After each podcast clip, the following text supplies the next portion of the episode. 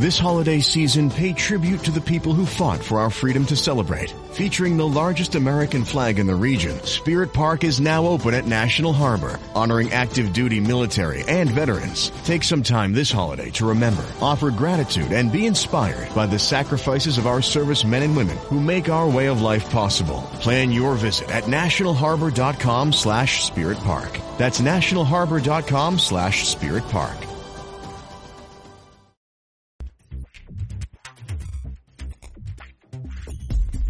Yeah, it's called Conversations with Jeff, not Screaming Matches. Yeah, yeah I, I, I, you and I do not agree on Calvinism. But look how nice we are to each other.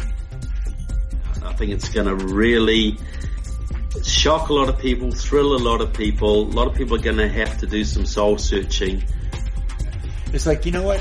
What are you doing? You're spending all your time trying to destroy another Christian because you don't understand what's going on when you should be out there winning people for Jesus. Right. Thank you for the job you're doing. Thanks for being willing to address these kind of issues. They're vital to the church. I feel sorry for what's coming your way, but God bless you, man. It's it's a good, healthy conversation, and, and let's keep growing together in the Lord. People won't change unless they hear the truth, though, and so we need to know the truth, uh, speak the truth, and then the last one I would say is that we need to stay in the truth, uh, no matter what the consequences are.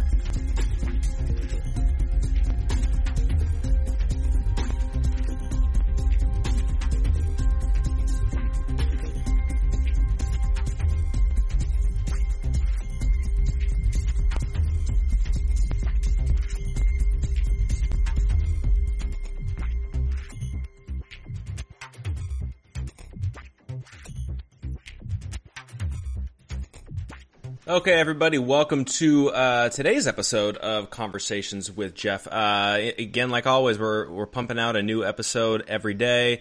Uh, it's been a blast uh, having these shows. Again, new people uh, coming on, different conversations, different topics. Never really know what's going to happen, uh, what we're going to talk about. Always makes these shows fun.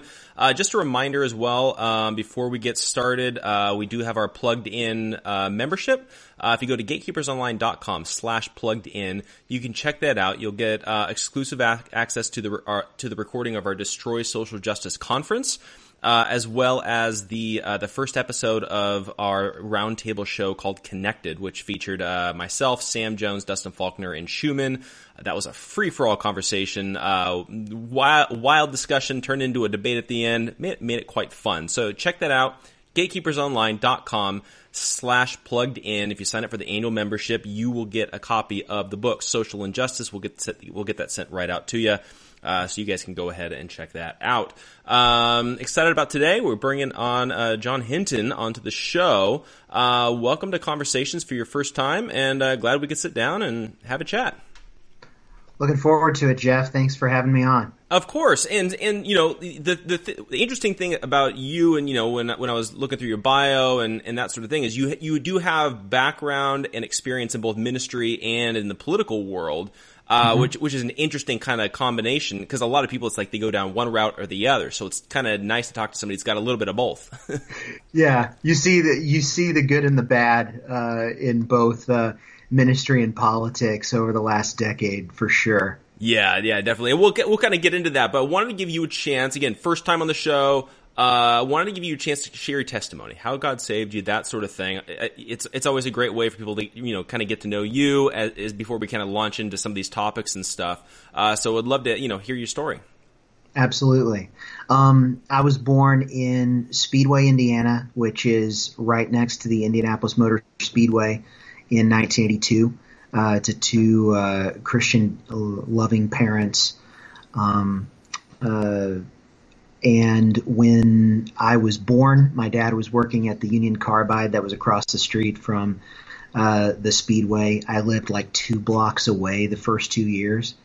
Um, at the age of two, my, during the farm crisis of the 80s, my dad moved my mom and myself out to the family farm in Iowa, where I grew up uh, for the next 23 years of my life. Um, my dad was a worship leader for 30 years.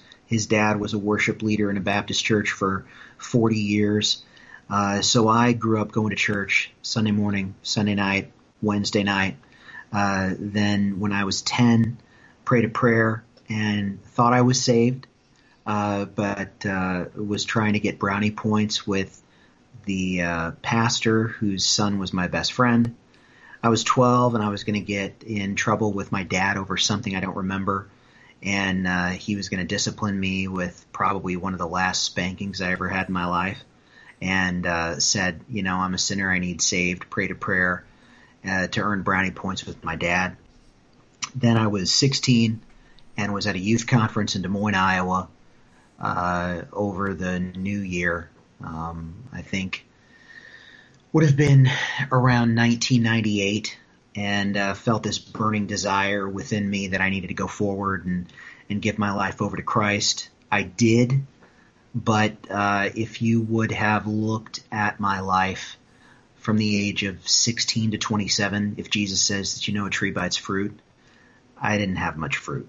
Um, this holiday season, pay tribute to the people who fought for our freedom to celebrate. Featuring the largest American flag in the region, Spirit Park is now open at National Harbor, honoring active duty military and veterans. Take some time this holiday to remember, offer gratitude, and be inspired by the sacrifices of our service men and women who make our way of life possible. Plan your visit at nationalharbor.com slash spirit park. That's nationalharbor.com slash spirit park. HIV is still an issue in Montgomery County. The more open we're able to talk about HIV, we treat it like any other health prevention. PrEP stands for pre-exposure prophylaxis. People who are not HIV positive, who may be at high risk for contracting the disease. This is a good choice for you. It's just a way for you to sort of take control and say, I'm going to do this to protect myself. Do it for them. Do it for you, Montgomery County. Learn more about PrEP, the HIV prevention medication. Visit doitforyoumc.org. Uh, I th- this is how I tell my story. Uh, being in uh, uh ministry and uh, social outreach with places like Samaritan's Purse, with disaster recovery and things like that, I usually tell people I I sold tobacco to a minor and had a had a fifth degree misdemeanor on my record for seven years. I flunked out of the final three classes that I had in college uh, I was addicted to pornography. I uh, enticed women to take off their tops as the track announcer at the uh, local drag strip when I was in college, the summer of 2007. I stole from my, I stole and cheated uh, from my roommates that summer.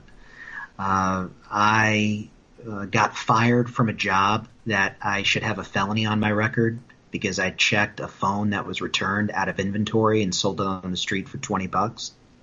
Only by the grace of God was I just fired and charges were not pressed. Um, uh, I gained 50 pounds in that time, got unemployed, and I hadn't finished my degree, but yet the three years before all this happened, uh, a rising uh, youth ministry intern leader in our local church. You know, I was the right hand man of our youth pastor, helped organize trips for uh, spring break and different get togethers on campus, was even a part of the campus worship ministry team.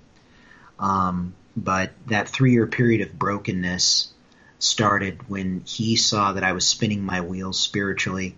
And from 2007 to 2010 is when all those things occurred. And then I was in a Waterloo, Iowa 2010 census parking lot and uh, get a voicemail from my mom. Uh, I didn't want to get mothered, so I let it go to voicemail. And I'll always remember what the message that she left. It said, uh, "John, uh, just wanted to call in and check in on you, and uh, just wanted to remind you, we know all things work together for good to them that love God and are called according to his purpose. We love you, kiddo. We miss you. We're praying for you. Bye bye. And when she said, I love you, I lost it. Um, I, in, it was probably 9.30 at night. I was working a second shift at the census, which that office was open 24-7 at the time.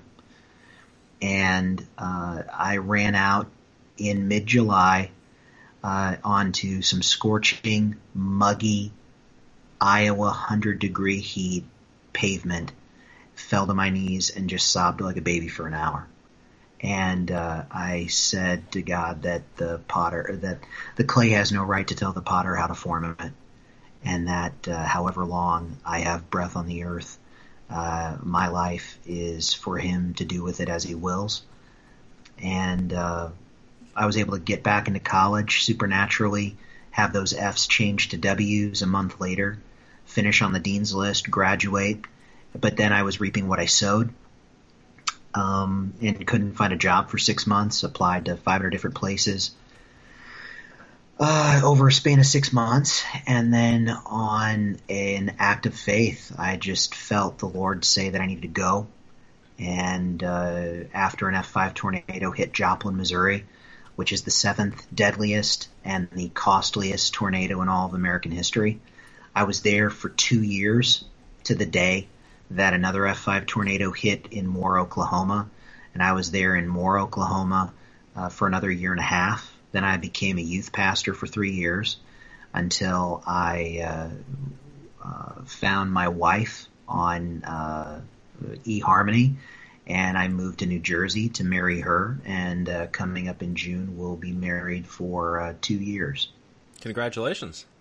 Thank you. Yeah, and, you know, and, and what, what's fascinating too is like you know, like hear, hearing your story. It's like you know, and and I, I guarantee because I you know again I hear a lot of this kind of stuff where it's like you're when you're going through something, you're like, how in the world is God going to be using this? But then looking back, you see God's hand kind of through your life, even through the difficult times and the down times. But He's using that to bring you back to Him and where He wants you. And you know, it's it's always interesting how you see God's hand in your life looking back, but not maybe not as much in that specific moment until you get to a certain point, you know?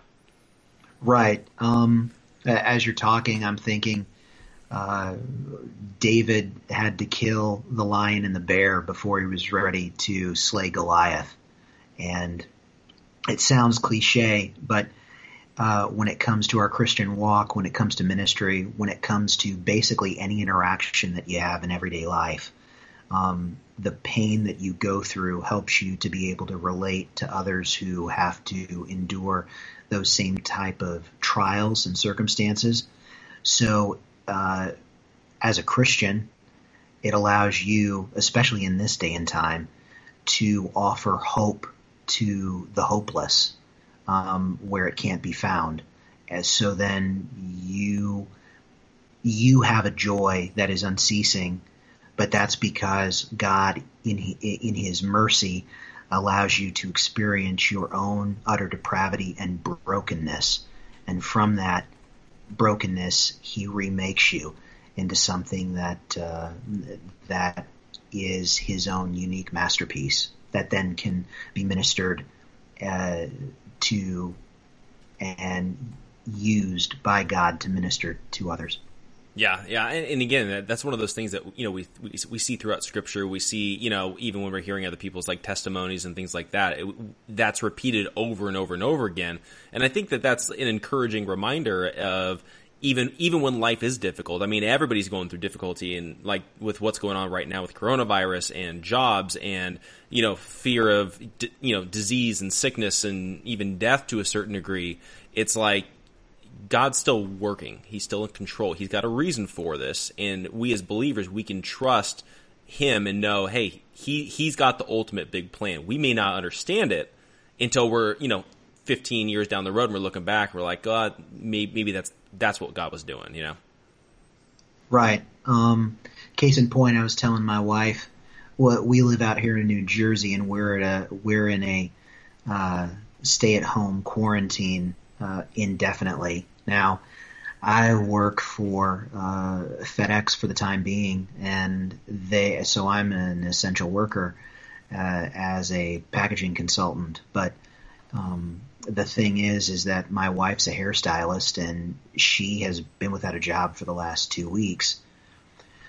So, um, coming into contact with people at work, uh, you have a cough, they stare at you like, "Are you okay?" Yeah. And I've just had to tell people and said, I would never come in here with any known symptoms to try to infect anyone, but I'm also not going to live my life in fear. If it's my time to go, it's my time to go. Um, I don't live my life in fear of cancer or of AIDS or of uh, the flu or the cold. Uh, this is the same thing. And the thing is, is that ultimately that fearlessness comes from the fact that if I live, then uh, uh, it's what Paul says: to live is Christ and to die is gain. I live, I get to make babies with my wife. I get to retire in the Outer Banks. I get to minister and serve and disciple and develop other men and their families in ministry. Uh, and I get to work and make money. Uh, but if not, I get to be with Jesus. Either way, that's a win for me. So you're not going to take that from me while you take away my civil liberties, but we'll get to that. Yeah, yeah. Well, and, and, and well, and, see, and see what, what's what's fascinating about that is that there, on one hand, and, and again, it's one of those things where I see both sides uh, of that issue with dealing with like our civil liber- our civil liberties in dealing with you know we've I think we've now had two pastors that have been arrested now for for holding church services. Um, maybe one was in Florida. Who was the other one? Uh, I just, I literally just saw the headline. I don't remember who the other one was. I Texas. Li- My wife says it was in Texas. Might, it might have been, yeah. This holiday season, pay tribute to the people who fought for our freedom to celebrate. Featuring the largest American flag in the region, Spirit Park is now open at National Harbor, honoring active duty military and veterans. Take some time this holiday to remember, offer gratitude, and be inspired by the sacrifices of our service men and women who make our way of life possible. Plan your visit at nationalharbor.com slash spirit park. That's nationalharbor.com slash spirit park. You can live a long, healthy life if you're HIV positive. With the current treatments, we can get patients down to being undetectable. The array of options is so much greater today. U equals U. Undetectable equals untransmittable. If someone who's HIV positive, they're taking their medication, they're undetectable, they're not able to pass HIV to their partners. Do it for you, Montgomery County. Your HIV treatment is their prevention. Get more information at doitforyoumc.org. Bank of Clark County is making it easy to give to local charities. We're featuring a different one at each of our Bank of Clark County locations. To find out how you can support their good work, visit our website at www.bankofclark.bank or follow us on our social media channels and the hashtag GiveWithBOCC. Happy holidays from all of us at Bank of Clark County. Member FDIC. And and so so I know that there's been two confirmed that have, that have been arrested for for doing that. And on one hand, it's like you get the argument of they shouldn't be holding services because of the mm. fact it, it could easily be spread. Um, you know, you know, and you know, case in point, and I brought this up before. I think it might have even might have even been in my conversation with Sam Jones. Was you know, you know they were talking about the uh, the outbreak in New York and there was the Hasidic Jews where it, it was it was running through their uh, th- running through their community because they were still gathering together for synagogue. They were still you know you know coming together, and it it spread very rapidly in that community. So I, I get the thinking, but then it comes back to there is this thing called the Constitution that says that we have the right to you know free, freely assemble, and so it's it's like where where's the balance even as believers of what do we do for safety physically versus what does the government have the right or not have the right to do do we disobey the government it's this weird debate that's going on i think within christianity as a whole of what the heck do we do in something like this well, if you read the New York Times article from uh, Dr. Russell Moore, the head of the Ethics and Religious Liberties uh, Commission of the Southern Baptist Convention, which I know has been a hot topic with you and Sam and Thomas Littleton and a whole slew of other people across Christian podcast nation.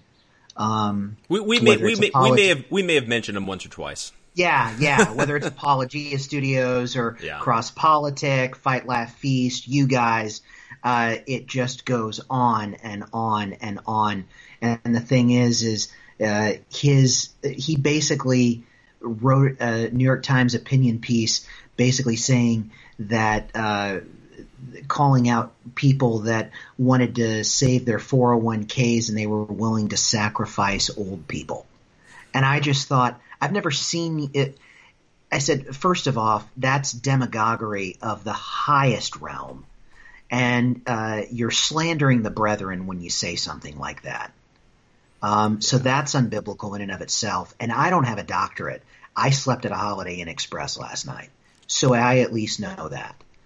Um, but I would also tell Dr. Moore, you've been oddly silent about Kim Davis when she went to jail because she refused to offer a same sex marriage certificate in Kentucky. You were silent for years about uh, you. You didn't release anything about uh, gay marriage being made legal on the steps of the Supreme Court. You haven't said anything about abortion happening in this country. Um, you have you've really sat on the sidelines while people like David French, who's another supposed Christian for National Review, says that drag queen storytime hour is the price of freedom in America. And these are people that claim the ranks as our brothers and sisters. I can't judge their heart. That's between them and God. All I can do is judge their fruit. And from the outward appearance, it looks mene mene tekel parsin, weighed, measured, and found wanting. These look like men like them or like these pastors that bring up uh, false gospel heretics like Kenneth Copeland to rebuke COVID 19, because this was the, the Florida pastor that did this, mm-hmm. and rebuke coronavirus. And then uh, these are the same type of people that they, they just want a seat at the table. And we saw in the Old Testament that there were people that wanted seats at the table of power with the kings of Israel. And they claimed to be prophets of God. They claimed to walk with the Lord. But they were not men of God. The ones that were men of God were few and far between. They were a remnant, and they were the ones that spoke truth to power. And I don't see a lot of that happening in the evangelical ranks in America. I also don't see a lot of it happening in our political ranks as well. Yeah. And uh, I think that what we're seeing now is just like what happened after Trump came down the escalator and after uh, gay marriage was made legal, we started to see that spiritually speaking, the Lord is separating wheat from chaff, sheep from goats in this culture. And there are many that are falling away and turning aside to another gospel uh, and Paul says that whoever preaches to you another gospel, even if it comes from an angel himself, let him be accursed. And I think that that's what we're seeing now. We're seeing Romans 1 in full display in real time. Yeah, well, you know, and what's fascinating is, and I've, and I've talked about this before too, is there's this parallel between what we're seeing right now with the evangelical leaders and what Jesus was confronting with the Pharisees in his time. And, and exactly and, right. And I think and I think part of part of that is that the the Pharisees were claiming to be orthodox you know Jewish you know uh, religion right? And so what they were doing is like like we are the strictest. We are the true the true conservatives shall we say. And you know they were the ones we follow the Bible. We do everything it says in name. That's what they were doing. And I feel like that's what we're seeing with our current day evangelical leaders is they all say we're conservative we're orthodox. I mean, everybody says they're conservative and orthodox if they're evangelical, right? We hold to the inerrancy of Scripture. You know, we hold to the triune God. All that jazz. I mean, yeah. Rob, Rob, Bell claims to be orthodox. Brian McLaren claims to be orthodox. I mean, I mean, they, I mean Spencer Burke claims yeah. to be orthodox. And if you, the man who ran the ooze.tv, not to cut you off, but no. to add to this, yeah. I've always wanted to say this. This, that man was a heretic back 15 years ago when he wrote The Heretic's Guide to Eternity and he questioned the validity of John 14:6 by saying, "Well, we uh, Jesus spoke in Aramaic. A lot was lost in translation. It was never recorded, so we don't even know if he said that." What? Yeah. Yep. But go on, Brian no, McLaren. Yeah. Spencer Burke. Yeah, I mean, I mean, Rob Bell, who believes you can you can get saved after you go to hell. I mean, like he claims that that's orthodox theology, right? So all these guys, they can say, I'm conservative, I'm orthodox, in the same way that the Pharisees said that they hold fast to Old Testament true scripture and all that kind of stuff. But at the same time, when push comes to shove, you see guys like Russell Moore, Tim Keller, Al Mohler, the usual suspects, Mark Dever, Nine Marks, the, the list goes on and on and on of all these guys that are supposedly conservative evangelical leaders. But when push comes to shove, they're sounding more like Bernie Sanders and AOC than they are biblical Christianity. And it's one of those things like, what do we what do we do with that? Because I feel like to a certain degree right now with within conservative Christianity, we're kind of just tolerating it. We're, nobody's really doing anything about it. That's the million dollar question. I mean, you know, with the rise of technology, you're seeing young men like you and me and others who are uh, trying to uh, bring a new voice to this uh, to this conversation table, and people that are in big evangelicalism want nothing to do with it. What I would ask is this: I mean, I grew up in it. I don't know about you, but I grew up in this culture, churched all my whole life. Um, we had 1.4 million men meet in the mall in Washington, D.C. in 1997 with Stand in the Gap and Promise Keepers. Have we seen any fruit from that 23 years later? No. Have we seen any fruit from the passion conferences of the last 25 years? Have we seen any fruit from the InterVarsity Urbana conferences of the last 30 years? Even the last 50? Have we, if, if Billy Graham's crusades across America were so transformative, would uh, then would we have the culture that we have now just a few years after he departed the earth? And I think that what we've done is we've sipped our coffee. These people have uh, have given us uh, radio shows and podcasts. They've written books. They have been on the 700 Club and TBN, and the thing is, is that they have been a part of a Christian grift in evangelical America, just like a lot of conservative milk toast Republicans have in the conservative political ranks when they say that they're they're for traditional marriage, family values, and pro-life, and yet every two to four years they continue to sell you out because they don't really care because the check clears. And the irony is, is that that is a reflection of Jesus and the Pharisees because the Pharisees were the ones that they wanted their own seat at the table with Pilate and Herod, and they went to both to get Jesus killed uh, because it was better for one man to die than an entire nation to perish. And the thing is, is that there's not, there's not a, there's not a market for people that speak the truth because ultimately truth is a double-edged sword. It cuts the other person and it cuts you too. So that's why it sets men free but in doing so, uh, it causes you, the speaker and the hearer, pain because sometimes it has to be unvarnished. Yeah. No, it's it's it's very it's very true, and, and I think that I think that to a certain degree we see we see both politicians and religious leaders where they're only willing to pick fights if they can create a market and a demand. I don't think that they I don't think that a lot of them actually want to fix the problems. They just want to be able to pit themselves against somebody else. So that way, and make money off that continual problem. Yeah, I mean, I mean, when, when you think about it, like you you saw you saw that with the Strange Fire Conference, you know, pitting the cessationists versus the charismatics in a, in a very extreme way. I mean, there was conferences, books, like even now there's there's conference circuits still, you know, with all these guys that are still, you know, pitting that battle against each other, right? All the while the whole world is imploding and it's like that's the least of my worries. Um, but but then you start think but then you look at politics. Republicans and Democrats, in all reality, I don't think any of them actually wanted to fix the immigration system.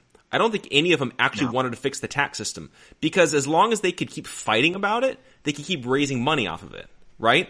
And so right. that's where I think somebody like Trump comes in and he's like, no, I'll, I'll actually do it. and both sides turn on him because they're like, no, don't do that because you're going to take away our donations. like, right. That's what I feel like we're at both in the political world and in the Christian world too. And it's, it's really saddening to think about like, these are the guys that we're supposed to be trusting. Uh, interesting that you would say that. Um, uh, so I don't know if you've heard of a, a national uh, talk radio host by the name of Steve Deace, but it's someone that uh, that D E A C E. Yeah, He's when, on when, when I when, when I spoke at the uh, Standing Against Marxism conference with uh, with Sam, Steve was one of the uh, was one of the main uh, speakers there. Yeah, he was great. Yeah, he's he's fantastic. I've listened to him for 15 years. Me and him are uh, personal acquaintances, and um, he's been this way ever since he got saved in 2004. Um, a, a person that uh, he doesn't buy into your tribalism. Um, he always will speak the truth, no matter where it leads. But I remember him telling a story that uh, he had heard from former Oklahoma representative to Congress J.C. Watts, and it was after uh, the Republicans had won back the House in 1994, and uh, Dick Armey, a former congressman, wanted to reward uh, pro-life, pro-family uh, groups by helping to push through some of the things that they had agenda-wise. And JC said that uh, those leaders of those gr- groups told Dick, "Don't. We don't want your help because we can make more money fundraising by keeping these issues on the table." and uh, that's the grift that I that I see is going on not only politically but also within our churches. Um, and the names that you mentioned were guys that were great influences to me at one time. Albert Mohler. Um, I got to speak with him once when I visited Southern Seminary. Asked him about the conservative resurgence that he helped lead back in the '90s. Uh, and uh, could not have been a nicer man. Looked up to him greatly. Uh, men like Mark Dever. Uh, what's been disappointing is just the silence of men like Chuck Swindoll or um, John Piper, um, and then be and then seeing men disqualify themselves from ministry and not have people hold them accountable to stay out of ministry when it comes to like Tullian Tchividjian or uh, James MacDonald or Mark Driscoll.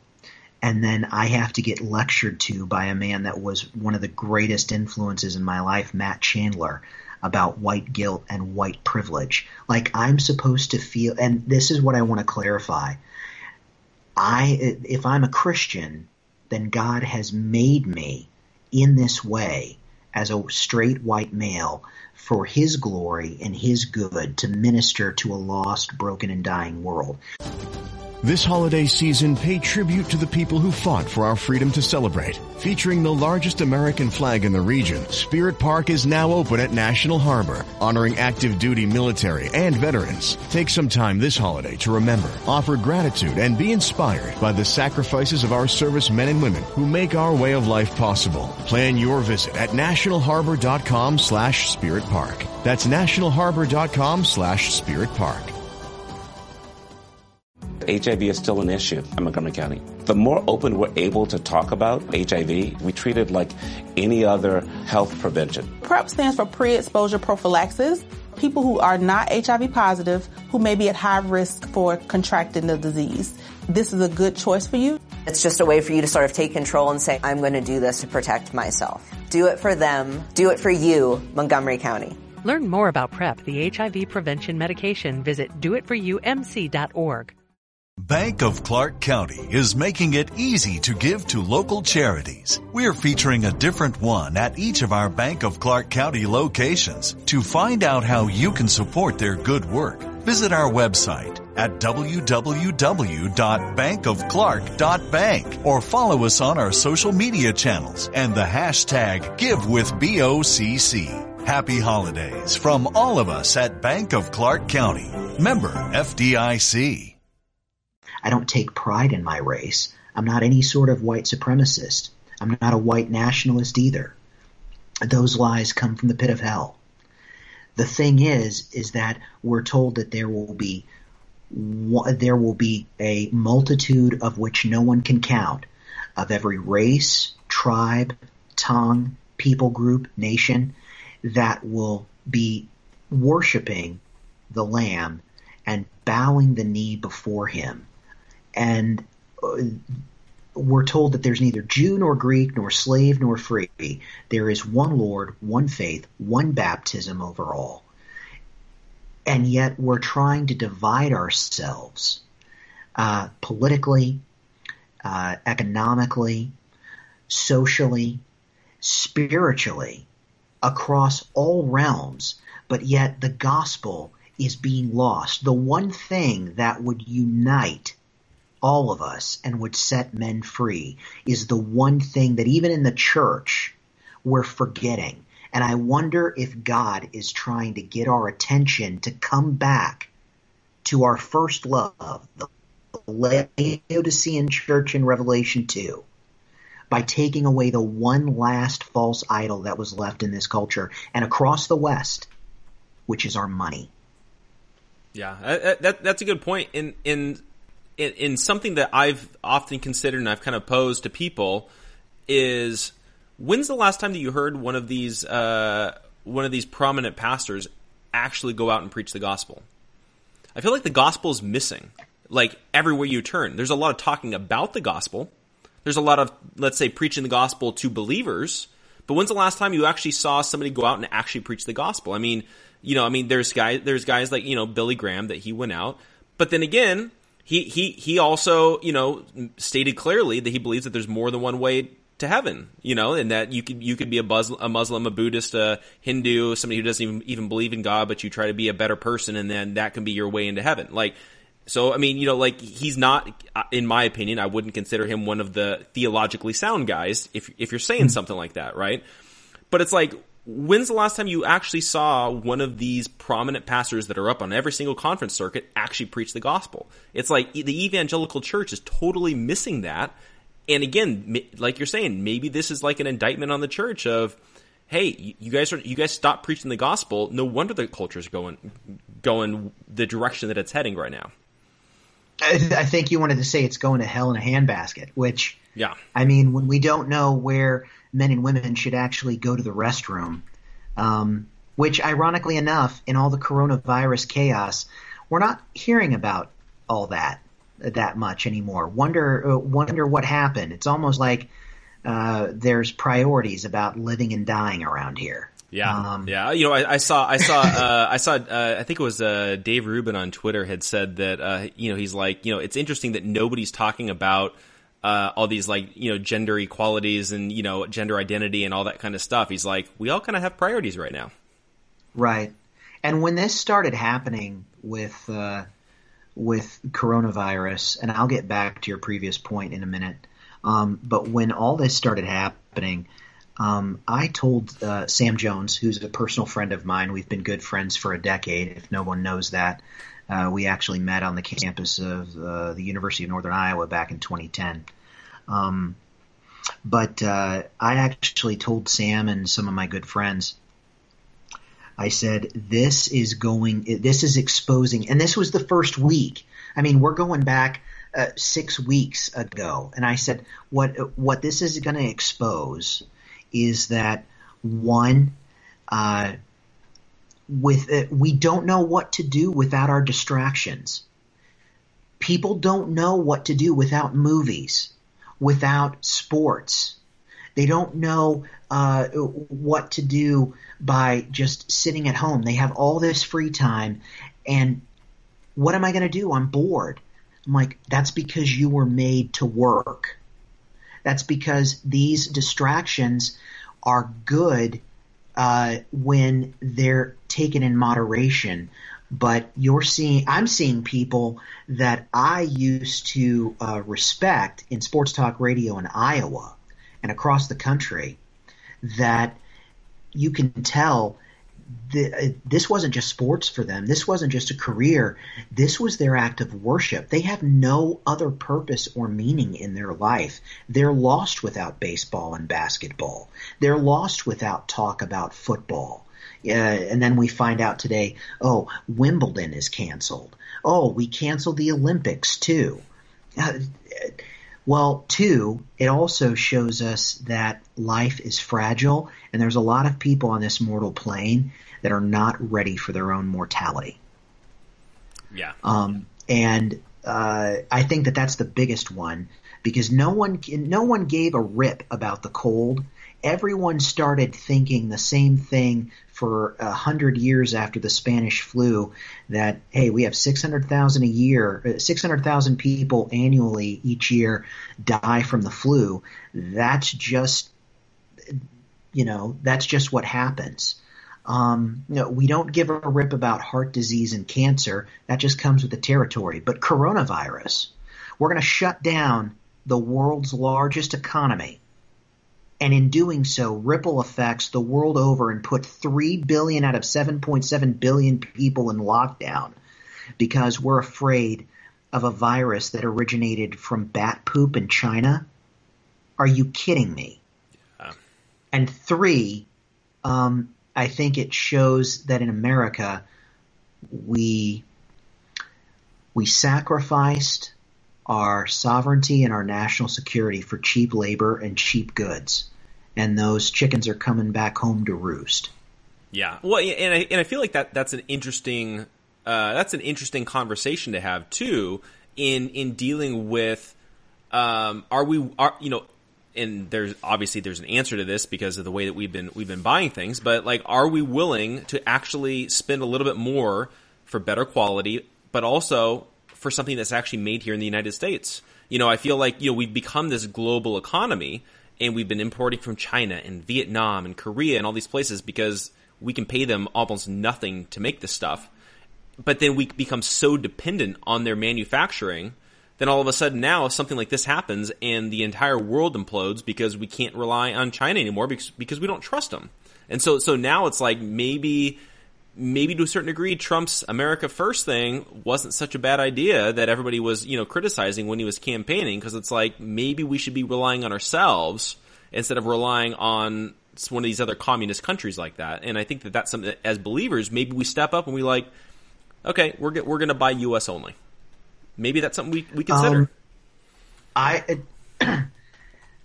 I always say that when it comes to uh, the talking point that people say, oh, well, you know, these undocumented workers, uh, illegal immigrants that are doing the work that Americans won't do, I usually just look at people and say, no, Americans will do those jobs, just not at the price point you're willing to pay for them. Because the dirty little secret is, is that Democrats want cheap votes and uh, Chamber of Commerce Republicans want cheap labor. So they're so they're willing to keep the borders open because it suits their own devices. Um, and when it comes to made in America uh, and by U.S. only, well then that means uh, if we if we're coming back to Scripture, there's two things that cry out for justice before a holy God. Genesis 3, the spilt blood of the innocent when Cain kills Abel. And then in the book of James, Jesus' half brother, he says the stolen wages of the worker cry out for justice before a holy God.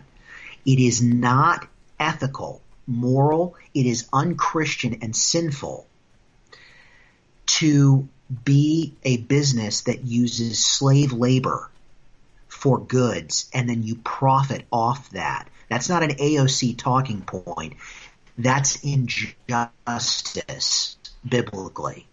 So if you're if you're paying someone slave labor wages over in China in order to make your iPhone and they're getting 20 bucks a day, but Apple sells this for uh, a thousand dollars, that's ultimately something that's going to have to be taken up by God.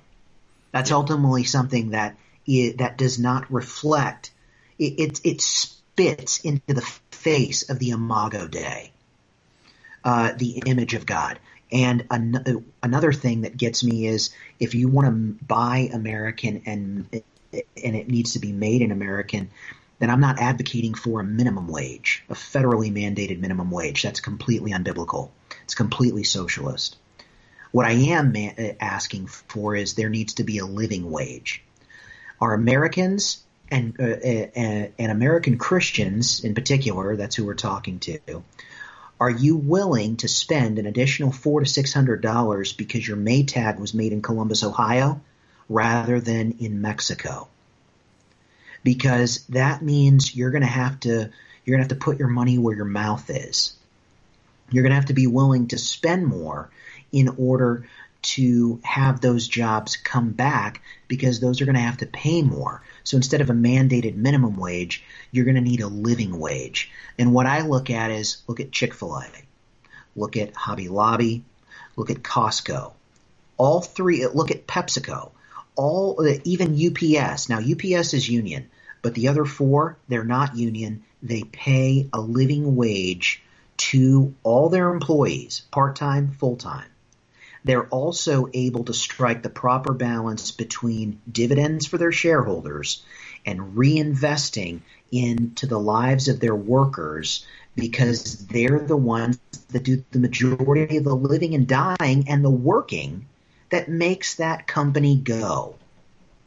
And if we were to get back to that, then we would be able to see that not only grow in America, but we would also be able to see that exported to the rest of the world. But instead, we took 1250 an hour call center jobs in the 90s that originated with AT&T out of Waterloo, Iowa, where I'm close to growing up from.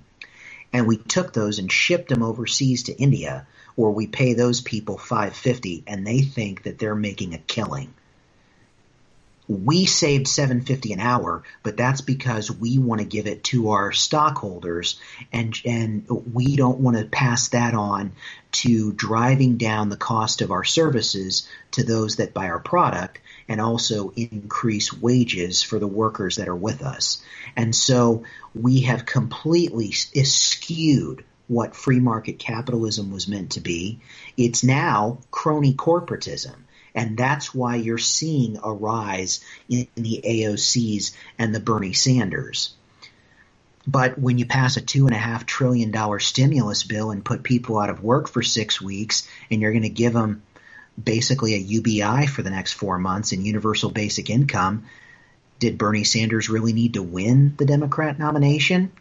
Seems like he's won pretty much without taking the oath of office already. And and and got the Republicans to go right along with it. And and and that's that's yeah. that's the crazy thing. And you know, and what, one of the interesting things and was when I was watching the Trump press conference today, and I haven't and I and I haven't been following Twitter too much since then, um, but I haven't really seen many people talk about this. Is there was one reporter asked President Trump about um, about the about the border and you know and what's going on with illegal immigration and things like that. Because they were saying that there's a lot of uh, of the food manufacturers that are complaining because because they don't have enough workers working out in the fields.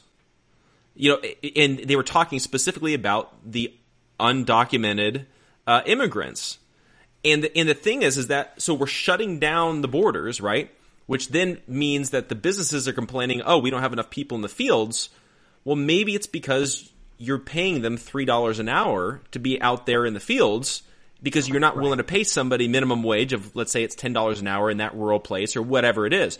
And, and that, that's the point that nobody's really talking about is that they're complaining because they're, they're wanting to pay half or like a third of what they'd be paying an American to do. I know plenty of college kids that would that would kill to have one of those kinds of jobs where they're twelve dollars an hour. They go out, pick berries for you know you know six hours whatever it is come back they get their paycheck it's easy mindless whatever it is but they're not willing to do it for three dollars an hour. Right right.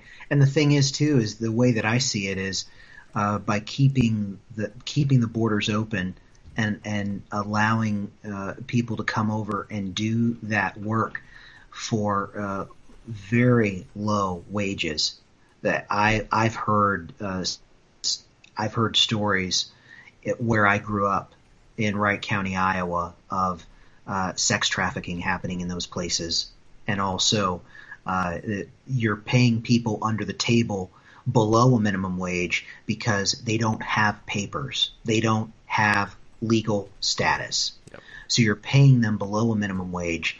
So you smuggle them in the country illegally. You're paying them illegally, and you're allowing them to engage in illegal activity. It's like a triple whammy of unlawfulness and sinfulness. But when you do that, um, it strikes me as strangely ironic because, um, in essence, you're allowing backdoor slavery to continue. It's just under the table. Okay, you don't have people in chains, but you're treating them, uh, you're dehumanizing people made in the image of God and using them for cheap labor. It, and that should be completely outrageous uh, to Americans, in, in, uh, to Americans in general, and to Christian Americans in particular. No matter what side of the aisle you're on, that just that's completely unbiblical. Yeah, and, well, and that's and that's one of the things too. It's like when we're talking about a lot of the a lot of these talking points. If, I feel like we as conservatives and we as you know Christians, we're not engaging with the other side in the right ways. We're not bringing up these points. Like when we're talking about uh, when we're talking about like illegal immigration, right? Most of what people talk about is they point to the violence that occurs from gang violence, right? But then the left automatically they just redirect to, well, there's the poor people that are trying to get away from their third world country and the dictators and all that kind of stuff. When in reality, if we focused on the sex trafficking, if we focused on the issue of slave labor, if we focused on on those more talking points, closing the border is actually better for them than not be, because of the repercussions of it. And it's better for Americans too because you're you're not underselling uh, Americans who would be more than happy to do that job for a living wage. And you're also you're also not incentivizing people to break the law. You're you're rewarding the rule of law. Um, so I think it's a good point to take take the the premise of the opposer of the opposing argument and use it to ask questions that then turn the argument on its head. Like if you were to bring those points to someone who supports AOC or Bernie Sanders and say, but what about sex trafficking? What about low wages? What about dehumanizing activity that takes advantage of people? Are those injustices? Well, you would say yes. Well, then wouldn't it be better to have a, a lawful border that allows people to come in through legal status, legal means. They're not trafficked into the country. They're not trafficking children and they're able to work at an appropriate level. But then once they're done, they go back home or they apply for citizenship. But they're not here illegally, and then they're able to apply for all these different social benefits that were never intended for them to begin with. You know, are are we going to be the world's central bank? Are we going to be the world's employer in America and everybody can come here? Or are we going to ask other countries to empower their own people and ask those people to say if if your governments are corrupt, if your governments are cheating you, then you have the God-given obligation to bow the knee before him, say, We have no king but Jesus, and to rise up and revolt against an unjust government, just like we did. And if you do that, we will support you. On Florida's Space Coast, we think you can have the best of both worlds. Kind of like right now. Driving, at your desk, maybe at the gym, but you're also grooving to some music. Visit us and you'll go to the beach and see a rocket launch or go kayaking and manatee spotting. It's all waiting for you on the only beach that doubles as a launch pad. Plan your adventure today at visitspacecoast.com. The HIV epidemic is not over. HIV is still here. The face of HIV is so diverse. The biggest thing to reduce HIV stigma is just to talk about it. Testing and PrEP and HIV treatment and how effective it is today. Undetectable equals untransmittable. Whether you're positive or negative, there's not a wrong door. Whether it's testing or whether it's treatment, do it for you, Montgomery County. Learn more about HIV testing, treatment, and prevention at doitforyoumc.org. Yeah. But but but at the, at the same time too, I, I I think I think it's a good point to discuss as well. Of if we're taking, let's say we're taking the best of the best from all these third world countries, right? You know, somebody wants to be a doctor, and so then they come in here, and you know, we keep we keep them here because we need a doctor, right, or an attorney, right. or whatever it is. If we're taking the best of the best from third world countries, then isn't that making their countries worse? Like it, it would be one thing if we're like, okay, let's bring them here, let's train them for a bit, you know, get them on their feet, and then let's let's get them back in their country so they can make their country better. Not hoarding all the world's resources and bring them here to the United States, and then in the meantime, the rest of the countries are are getting worse and worse and worse. And I think the other side of uh, the other side of the conversation too about this kind of more globalist ideology instead of you know us focusing on what's best for our country first is that if we weren't doing so much trade with China, if we if we mm-hmm. didn't have so many people traveling back and forth from Asia to here, more than likely coronavirus wouldn't be a thing or would barely be a thing here in the United States. It's it's it's the constant trade, it's the constant travel. There's thousands and thousands and thousands of people that are going into L.A., San Francisco, New York, and Seattle, which happen to be all the hotspots for coronavirus, and Chicago, and Chicago. But they're all flying. Those are the hubs. Are yeah. we surprised that that's where this is happening? No, because they're urban population centers. Uh, the, they've stacked uh, they've stacked human density up like uh, kindling, human sardines. So then uh, go back and look at look at the Black Plague, look at the Spanish flu. Where did those continue to grow and then just take off like wildfire. It was in places like Paris and London and New York City and San Francisco and Los Angeles. It was places like Beijing, uh, it, uh, Madrid, Spain, for example. And the thing is, is that nothing's changed. But what's happened is, is that over the last hundred years, we've become less rural and more urbanized because of a a globalized economy, and in the sense we are reaping what we've sown. But uh, to your point about uh, about goods from China, um, I heard a statistic a couple weeks ago: seventy percent of our of all the goods that we consume in America are made in China. Over ninety percent of all the antibiotics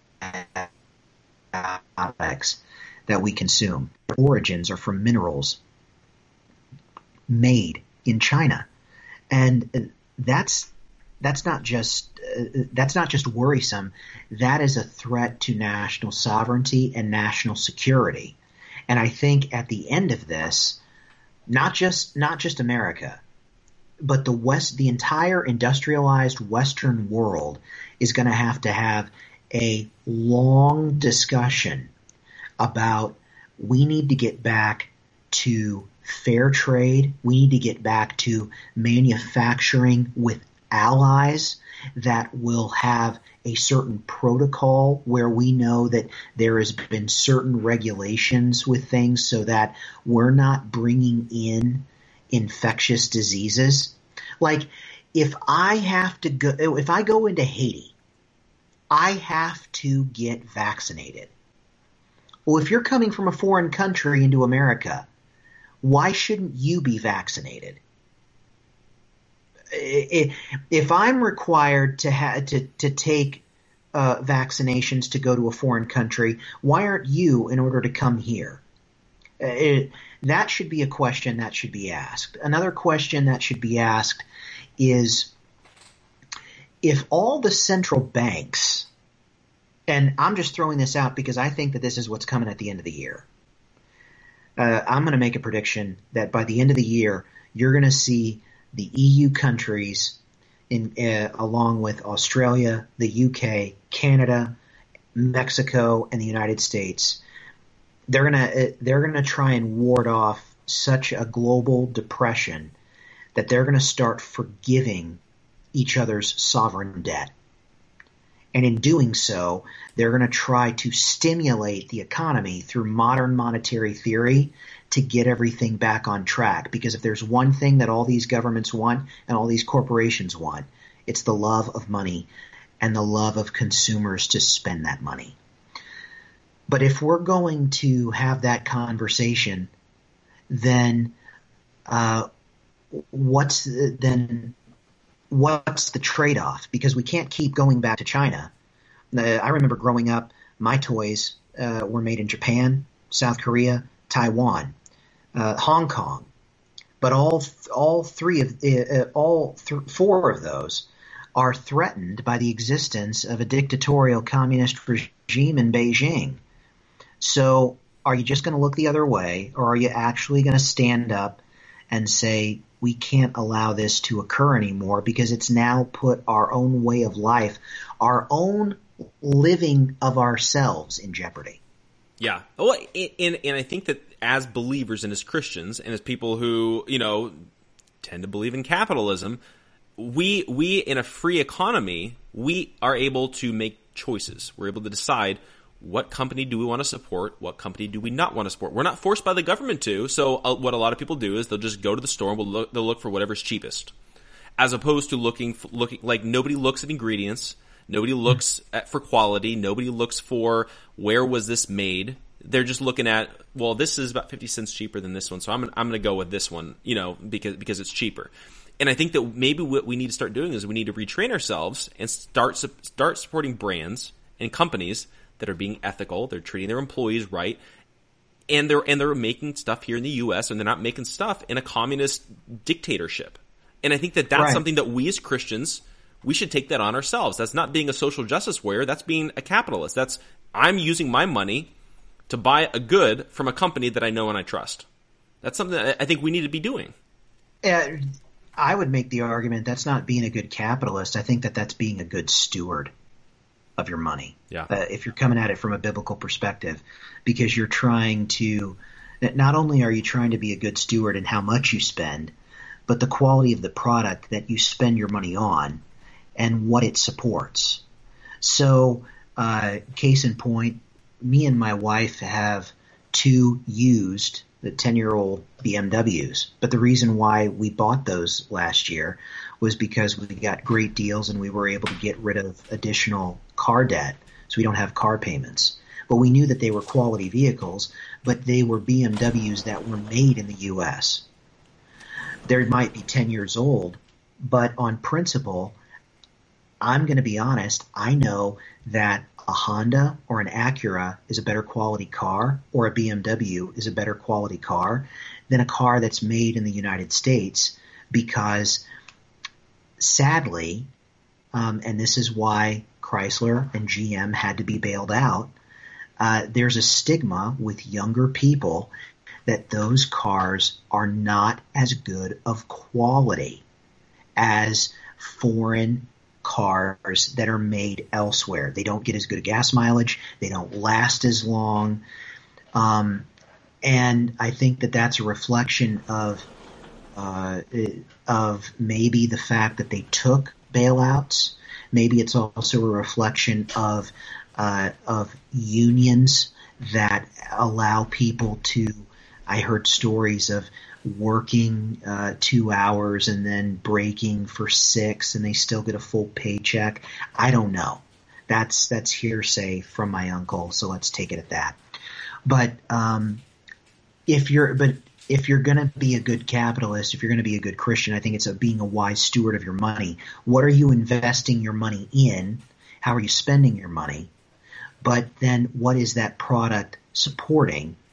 And is it supporting not only a good product at a good price, but also uh, good workers that are being treated ethically? Yeah, yeah. Well, you know, and like, you know, and, and, an interesting thing, you know, for within this conversation too is that, you know, like, so the way that my wife and I eat, very, very clean, mostly organic, if not almost all organic. And oftentimes when it's organic, it's it's made here, and we oftentimes make sure that it is. We know we know and we trust the brands that we buy from, and it's very intentional uh, in in in what we put in our bodies. And part of that too is trying to be good stewards of our bodies, because right. If, you're buying something from China, they could say it's organic. Do you really know?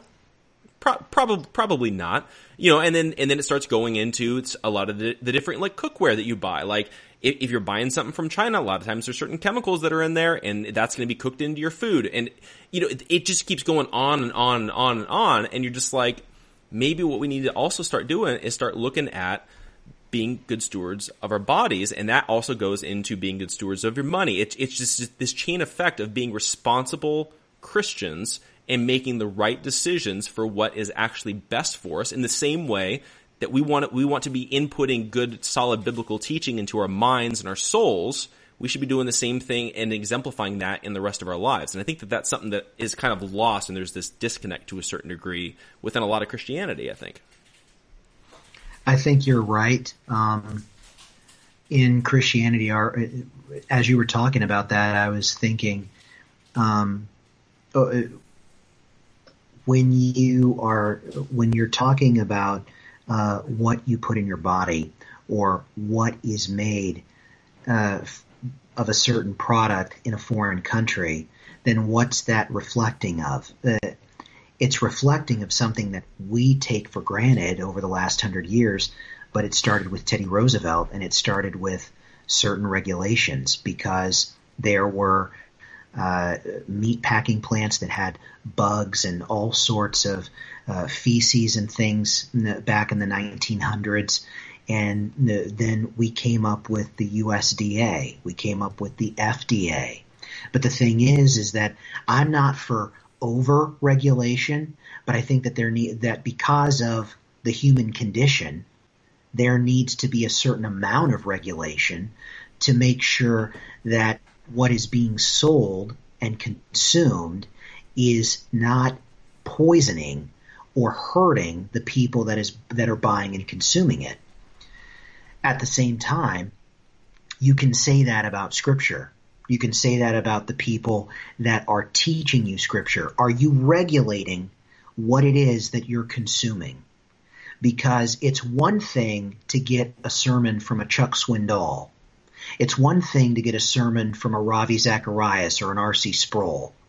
It's another thing to consume a sermon from a Joel Osteen or a uh, a Rob Bell or a Doug Pagitt or a James MacDonald. Uh, so, it, because so if we're not uh, so if we want proper regulation in private industry as a Christian so that we have so we know that our goods are safe and to consume and to buy and to share with our family and friends we need to be just as diligent when it comes to what we regulate our minds to see and hear um, because uh, Jesus said it best he said, No student is above his teacher, but when the student is fully trained, he will be just like his teacher. Colossians 2:8 See to it that no one takes you captive through hollow and deceptive philosophy, which is based upon the principles and patterns of this world and upon human tradition rather than on Christ. Just because your pastor says so, just because your favorite author says so, doesn't make it so. Why were the Bereans so praised? Paul praised them because he said, I would teach them something and they would go directly back to scripture to make sure it was true. That, that, that's a that's a big deal. Missing it's missing in the church. You know what's what's fascinating. It, it, kind of like what you're talking about. This and this parallel is again. You know we're, we're we're a little weird with food, but like literally, like we'll go to the grocery store every single thing that we that we buy, unless we know, already know what it is, we look at the ingredient list. We want to know what we're putting mm. in. If we don't recognize something, we're we're not going to buy it because we we want to make sure we're actually buying food, not just a bunch of chemical filled filler. That's that's the way we are. Right. Right. And and I feel in you know and ever since we've been doing that, no health issues. We've been much healthier. We know exactly what's going in our mm. bodies. There's a lot, right? then you start, Right. then you start talking about that parallel with pastors. And the one thing that I always say is, if you're looking for a church and the pastor sounds like he's good, ask ask your pastor who he reads. That's your ingredients list. Mm. Who who is influencing that pastor? If if you get a list of ten people and you look at that, and it's it's pretty good, he he's got he's got some pretty good mentors. But but if you mm-hmm. but if if you get a list back and it's Mark Driscoll, it's you know Al, it's more recent Al Mohler, it's Tim Keller, it's Joel Osteen, it's Rob Bell, it's any of these guys. You're like, you got to remember that's the ingredients of your pastor's theology. And and that's something that I think that we need to take a little bit more seriously of who is your who are you reading and also who is your pastor reading. Right.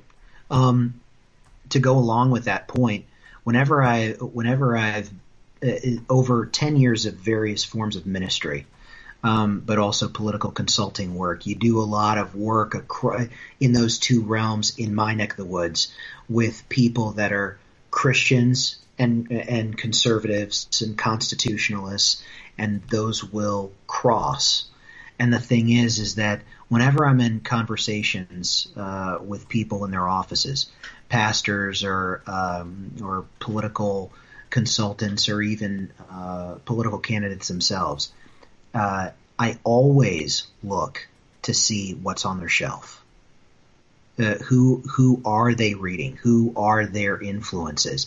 Because those are the ingredients of what you're talking about. Like, for example, um, I would I would trust someone that is getting public policy advice on how to engage uh, the public square as a Christian if they're reading someone like a Chuck Colson than I would someone who's reading a uh, Dr. Russell Moore. Um, because and not because of political ideology, um, and not because of not be, not just because of political ideology, not just because of uh, of theology, but if you look at the life of Chuck Colson, he was a man that served the president, went to jail because he was a part of the Watergate scandal, and then that's when he found Christ in jail, but he knew that that wasn't going to mean a hill of beans difference if the rest of his life wasn't completely different. So he founded Prison Fellowship. He founded the Breakpoint radio uh, show, which is now the Breakpoint podcast. And he wrote several books. The best book would be uh, How Now Shall We Live, which was a takeoff of Francis Schaeffer's uh, great book, How Shall We Live. Um, but the thing is, is that if you look at Russell Moore's life, he worked for a Democrat congressman in the 90s. He then worked at uh, uh, Southern Baptist Theological Seminary, and then from that, he took over for Dr. Richard Land with the ERLC. But the thing is, is that when I look at his life, it's a life inside some sort of political and Christian elite. Uh, and it's not a life that shows he was trying to make the most of his time, not to get a seat at the table, not to politically grift, but he wanted to serve the least of these. Chuck Colson was a man that reflected Matthew 25:40. Dr. Russell Moore, I don't know what he reflects, but I know that uh, he speaks for many that are now saying on Twitter, like Erick Erickson, that if you're a Christian, you should be ashamed if you're willing to sacrifice your grandma to save your 401k. That type of demagoguery, well, I'll say it again, is that comes straight from the pits of hell. That's slandering the brethren. That is not what Christ would be doing. And it is, it's appalling. Appalling. Uh, and when it comes to the ingredients of who you're reading and what you're seeing inside the office of a pastor or a political leader, you can tell a lot about the person by who their influences are. You don't want the flavor of the week. You know, we can go back through the 90s, probably you and me, Jeff, and think of Doritos 3D. Those aren't there anymore. There were Altoid sours. Those aren't there anymore. There were certain gushers. They're not there anymore. Uh, there were certain cereals. They're not there anymore. Uh, sometimes they come back. Crystal Pepsi, Surge. Others, not so much. New Coke, anyone? But the thing is, is that the tried and true always stand the test of time. Augustine. Um, if we're going in the Christian perspective, uh, St. Augustine would be one. Uh, Thomas Aquinas would be another. A.W. Tozer, William Carey, David Livingstone, Adoniram Judson, Charles Haddon Spurgeon. And, and the thing is, is that these uh, Jonathan Edwards, George Whitefield, people that two, three, four, seven, uh, uh, uh, eight hundred, a thousand years. Everything that the Lord led them to write down and share are truths that were guided by Scripture that then have been able to illuminate the Scriptures and help to disciple thousands upon thousands, millions of generations over the centuries. You don't know where this new stuff's coming from. You don't know where where its basis is. There may be a hidden agenda that then you're like, oh, I wish I would have known that. You have to test the spirits and you have to be wise in what you're consuming. Yeah, it, it, that that's vitally important, and and I, it's something that's that's totally missing in modern day Christianity. Is and I think a lot of it is we've got our favorite pastor, we take what they say at face value, and then we just run with it. And instead of doing a little bit more research, you know, you know, you know, look at look at who's come out of Fuller Seminary. A lot of false teachers, a lot of bad theology, a lot of globalism, a lot, a lot of interfaith dialogue is coming out of Fuller Seminary uh, for the most part, if somebody's coming out of there, I've got some red flags. You know, mm. if, if, if, you know, there, for example, not to totally throw him totally under the bus because he's he's done a lot of good work, but somebody like James White, who's participating in interfaith dialogues, you look at where he went to school. He went to Fuller Seminary. It makes sense because Fuller Seminary is also where Rick Warren went. They're also huge in the interfaith mm. dialogue scene. You start you start doing some of that research you're like, okay, maybe that's where that came from. What is that influence on the guy? That doesn't that doesn't ruin everything else about him, but that one theology, it makes right. sense that he would believe in that because of where he where he came out of. And I think that that's where it's like we need to start doing a little bit more research, see who's influencing them. Look at somebody like John Piper, huge into Christian hedonism, and he he cites Ayn Rand as one of his major influences, who was very anti-God, uh, anti-Christian. Mm-hmm. It's it's those things. Look at who are influencing your favorite pastor, and then be aware of that. Right. So that way, maybe they're saying something. If it sounds off, it might be off. And I think that that's something that we as believers need to really uh, take seriously. I think it. I think it is asking the Holy Spirit for discernment, um, and uh, and also uh, asking for mercy because none of us are none of us are 100% right as much as we want to think. I mean, where I would ask you, where's the balance between what you just said? Because uh, because I'm curious, where's the balance between uh, between John Piper citing Ayn Rand and an interfaith dialogue because as you were talking, I'm thinking, well, J.D. Greear just talked a couple of weeks ago with a Muslim imam. But the thing is, is that we see that uh, that Jesus spoke to the false. Uh, he spoke to the political leaders of his day, but he also spoke to the false religious leaders of his day.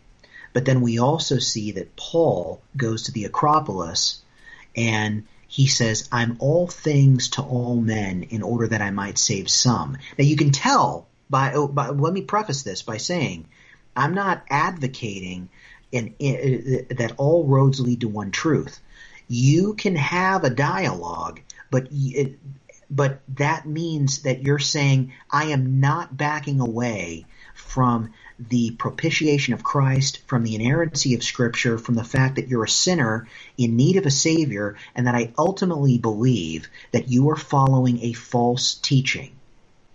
But if someone, but if I thought that it, but if you thought that I was going to go to eternal torment, I hope that you would care enough about me to have an interfaith dialogue to say, hey, I think you're going the wrong path. Can I give you an argument to show a better way? I think that's what Paul did. I think that that's what Jesus did. I think that that's what the scripture commands. But where's the balance, in your view, between the interfaith dialogue of a James White and a J.D. Greear, between what we see in the scriptures with Jesus and with Paul and with Peter and John? Yeah, well, I you know I think from my take, it, it comes down to what is the premise of your dialogue, right? Right. So so when James White is standing up there with Yasir Qadhi on stage, and he, and he, he in his own words he states, "Here's the premise of the event."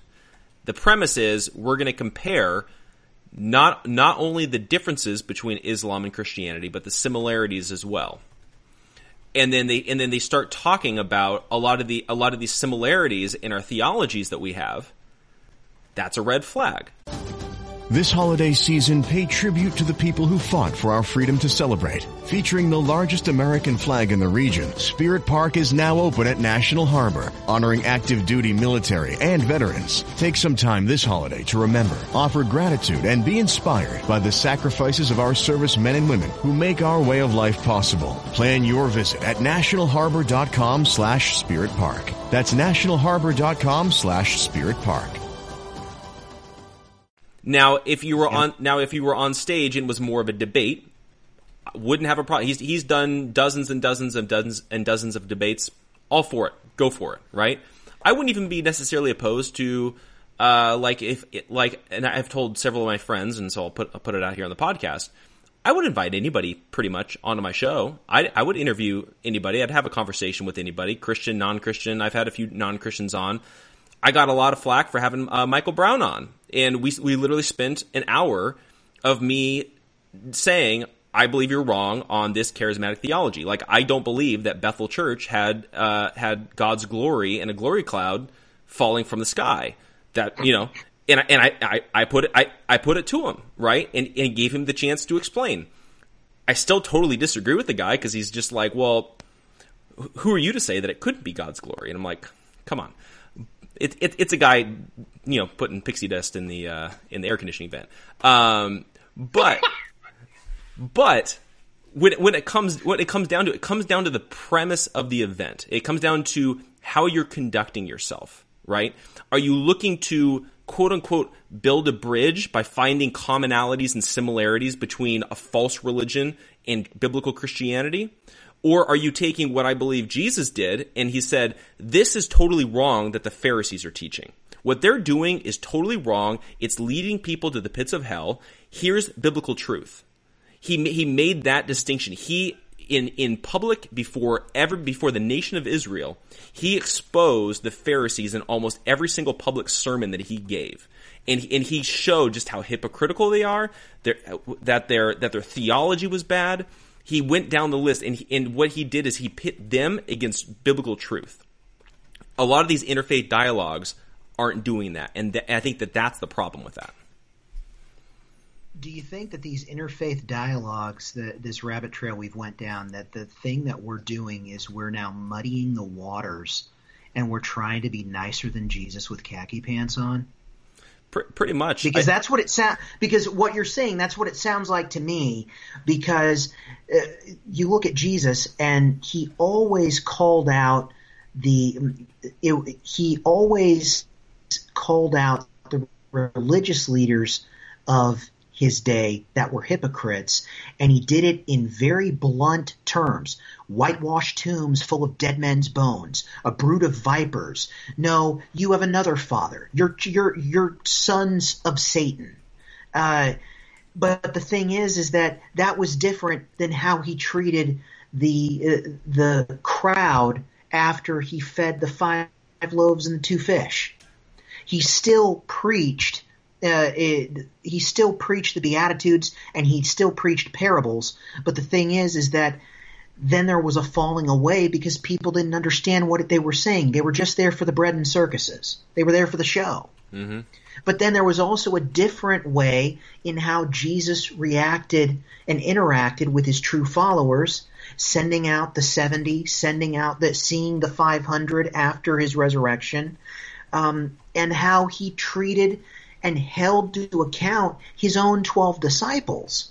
And it's almost like those four different ways of how he treated people are a reflection of the four seeds if you if you've never seen the parallel. Mm-hmm. You know, there's there's uh, the seed in uh, that's caught up in the thistles and thorns of the world.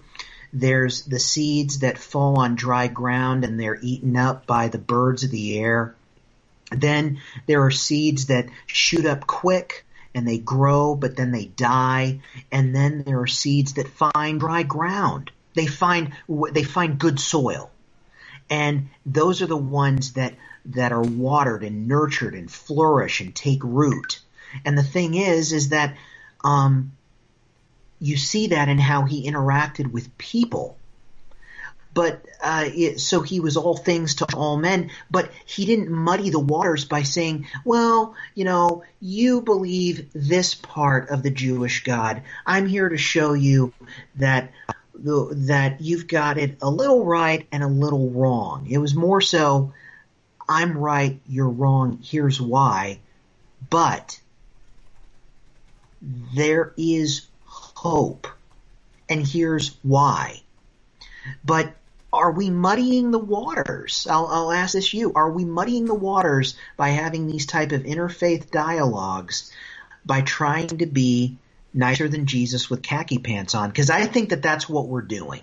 Yeah, no, I, I, I 100% agree with you, and I think that a lot of what we're seeing with the interfaith dialogues, with social justice, with the infiltration of the left coming into Christianity, what's ended up happening, and I think a lot of that is based on uh, bad eschatology as well, is that what, what a lot of the church is trying to do is establish God's kingdom here on earth un, with the understanding that we're ushering in uh, Christ's kingdom, right? And so I think what I think what's happening is we're trying to right all these wrongs, Christianize the world necessarily, which means really muddying everything down and just making everybody get along and peaceful and whatever it is, with the understanding that we're doing this in trying to establish Christ's kingdom here on earth, and that means getting rid of borders, getting rid of oppression, getting rid of you know f- you know uh, income inequality. That means you know finding the commonalities between different religions and all that kind of stuff. And I think what's ended up happening is in their mind, they're trying to usher in God's kingdom. They're trying to uh, usher in the millennial reign of Christ coming back. But what they're really doing, unbeknownst to them, hopefully, is they're ushering in the rule of the Antichrist. That's really what's happening. Yeah. Because if you get rid of borders, wait a second, one world government, you, you, you alleviate income inequality, one world currency, you find you find the commonalities in all the religions. One world religion. Isn't that what isn't that what Revelation talks about? And it's Christians. It's Christians that are that are leading the way to this. And it's like they're being led astray by the leftists, by the people that are actually trying to get this to happen. And it's like we're just buying it hook, line, and sinker. And I think that that's why there's so much uproar over this is from the few people that are actually trying to cause a ruckus. Is it's like, do you guys not see the direction that this is. Did you, do you guys not read the book of Revelation? Well, I mean, I cited it before Colossians 2 8. See to it that no one takes you captive. And you're seeing that a lot of people, and that's so, that is Paul writing a warning to the church at Colossus. The, uh, the book of Colossians is teaching the church at Colossus what they should and should not do. And that verse is a warning saying you can be taken captive. Watch out. And sadly, we're not, we're not being attentive to what it is that we're consuming. We're not being discerning with the ingredients we're putting into our mind and what we're listening to And now we're seeing people that we used to have uh, a lot of respect for and a lot of admiration for. We're seeing, wait, I. We're finding out, sadly, that you either die the hero or you live long enough to see yourself become the villain. Thank you, Dark Knight. Yeah. Uh, Harvey Dent. And uh, when it comes to these things, sadly, uh, in Scripture, you see the same thing. Except for John, you don't see a lot of men that finish their race well. John was 90 on the Isle of Patmos after he was boiled alive, and then Paul in front of Nero. The rest of them, they were all young in their 40s or 50s, and they were all killed in different ways, the disciples. Look at Moses. He didn't finish his race well. He got struck down because he disobeyed God. David nearly had the kingdom ripped away from him after Bathsheba. Solomon 700 wives and 300 concubines after he built his dad's temple. Shall I go on? And what we're seeing is we're seeing this play out in real time. That's my number one prayer. Uh, um, is that Lord, help me not to disqualify myself from the race that I've run. Help me to be able to run it as well as I can through your power, your might, your spirit alone, to run it as well and as strong as I can, unceasingly and uncompromisingly as I can until that final day that I draw my final breath. Because that, I think, is what victory is going to look like. It, victory in Christian America and in the West for the Christian is is not going to look now like it did before. It's not going to be political power. It's not going to be social influence. It's going to be did, did you st- like the writer of Hebrews says, did you stand boldly without wavering upon the hope that we confess because he who promised is faithful. It's what Paul says when he says, stand firm. Be men of courage. Do everything in love, but continue to stand firm when the day of trouble comes. That is what ultimate faith and finishing and living well in this digital Babylon, in a, a part of this new exile for Christians in the West, is going to look like. And I think that that is the message that we're not hearing from the likes of all the men that we've listed while we've been talking. Yeah, yeah, and, and, I think that you know as we're wrapping up too, because I know we've gone like half an hour longer than I usually go. But uh, but well, that means it was a good conversation. Exactly, exactly. But but but I think that that needs that needs to be all of our prayers, and that needs to be our focus. And and really, what it's coming down to, I feel like within Christianity is, are you going to be faithful or are you going to compromise? That that's really it's it's really that's the decision that, that I feel like it's coming to, especially with a lot of the pastors and a lot of the you know uh, visible leaders is are you going to compromise? It, it, it's, it's not that difficult in the sense of God lays out, here's biblical truth. I feel like all these guys know what the truth is, but they're making a decision of compromise for whatever reason that is. And so I think that we need to remember going forward, stay true to God's word. Don't compromise, even if you miss out on speaking at a conference, even if you miss out on you know getting elevated to being an el- an elder or a deacon in your church because maybe they're they're compromised and you're not whatever it is. It's like there's going to be trials there's going to be difficulties but it's going to come down to are you going to be faithful or are you going to compromise? It's it's a one two decision that I think that we as Christians moving forward as the church we need to figure out are we going to stay faithful or are we going to compromise for whatever reason that might be? Uh, to wrap up um, I think what you're seeing now, and I think that this is part of what's happening uh, with uh, the coronavirus that's happening across, uh, uh, across the globe. I think it, it, I think it's a setup for the sprint towards uh, the end of days, but I don't think we're there yet. I think we're probably in Revelation six, if I was to be honest. Mm-hmm. Uh, but um, what I think we need to remember is that uh, as we wrap up, that we serve a great God that uh, that asks us to be accountable from ourselves, not to put our faith in the tongues of men and of angels, of you know the John Pipers, the Mark Driscolls of the world, even people that we that we admire and that we listen to. Uh, do not raise those above the standard of Scripture, above the teachings of Jesus, above uh, above asking for godly wisdom and Holy Spirit led discernment to be able to test the spirits in this age. Um, it has. You were talking uh, earlier about uh, that there's a there's a compromise in the in the church that we're having to deal with, and what is God calling us to? And I said that we needed to be uh, faithful no matter what. And I think that what we're seeing now is setting up for that. I think the, that's where I was trying to get to.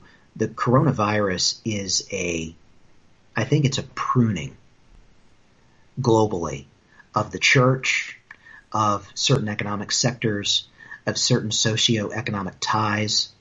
And the thing is, is that a pruning brings about new growth, more growth, better growth. But it doesn't mean that there isn't hardship in the short term, that there isn't pain in the short term. And right now, the men and women of God across the globe have a great opportunity to be able to be the hands and feet of Jesus and give hope to a lost and dying world that is in desperate need of it.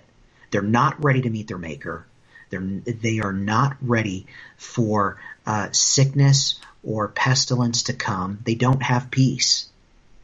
And that should be our charge that we are the ambassadors of Christ, holding open to them the words of eternal life.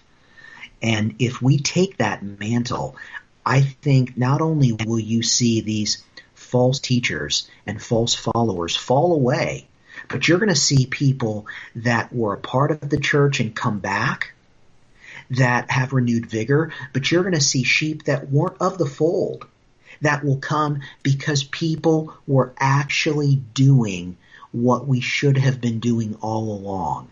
And I think that uh, this is a great time to be alive because the opportunity is there. You can sense it. You just have to ask the Lord, you're at work. You're asking me, you're inviting me in to play. Where do you want me? What position do you want me to be put in the game? And then let me do it to the best of my ability.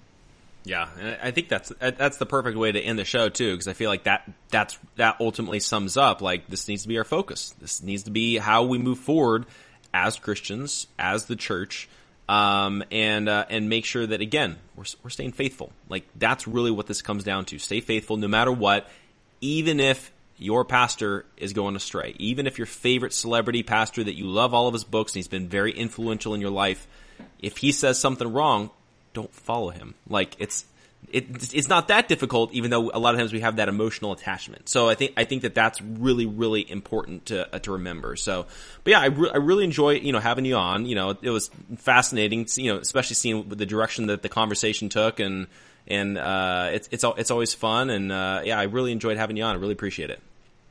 Thanks, Jeff. It was awesome. Yeah, definitely. We'll, we'll definitely look forward to doing it again. Exactly. We'll have to do it again at some time for sure. So, and then, uh, and then for everybody as well, uh, what's the best way for them to be uh, following you on social and all that kind of stuff if they want to keep up on anything else that you're talking about? Uh, you can hear all my unedited thoughts on uh, at J Hinton underscore. That's H I N T O N at J Hinton underscore on Twitter. Perfect. Sounds good. Follow, follow him on Twitter. And then uh, for everybody as well, we're going to be back tomorrow with a special edition of Conversations with Jeff. Uh, not going to have a guest is I'm going to be my own guest and you guys are going to ask the questions. So you guys can tune in tomorrow. I, I believe we're going live at 11 o'clock and you guys can submit any questions and I'll just answer it live and you know, we'll, we'll see, we'll see how that goes. So tune in tomorrow, uh, conversations with Jeff, uh, bring your questions, challenge, whatever it is, we'll, we'll have some fun and then, uh, yeah, we shall see you guys then.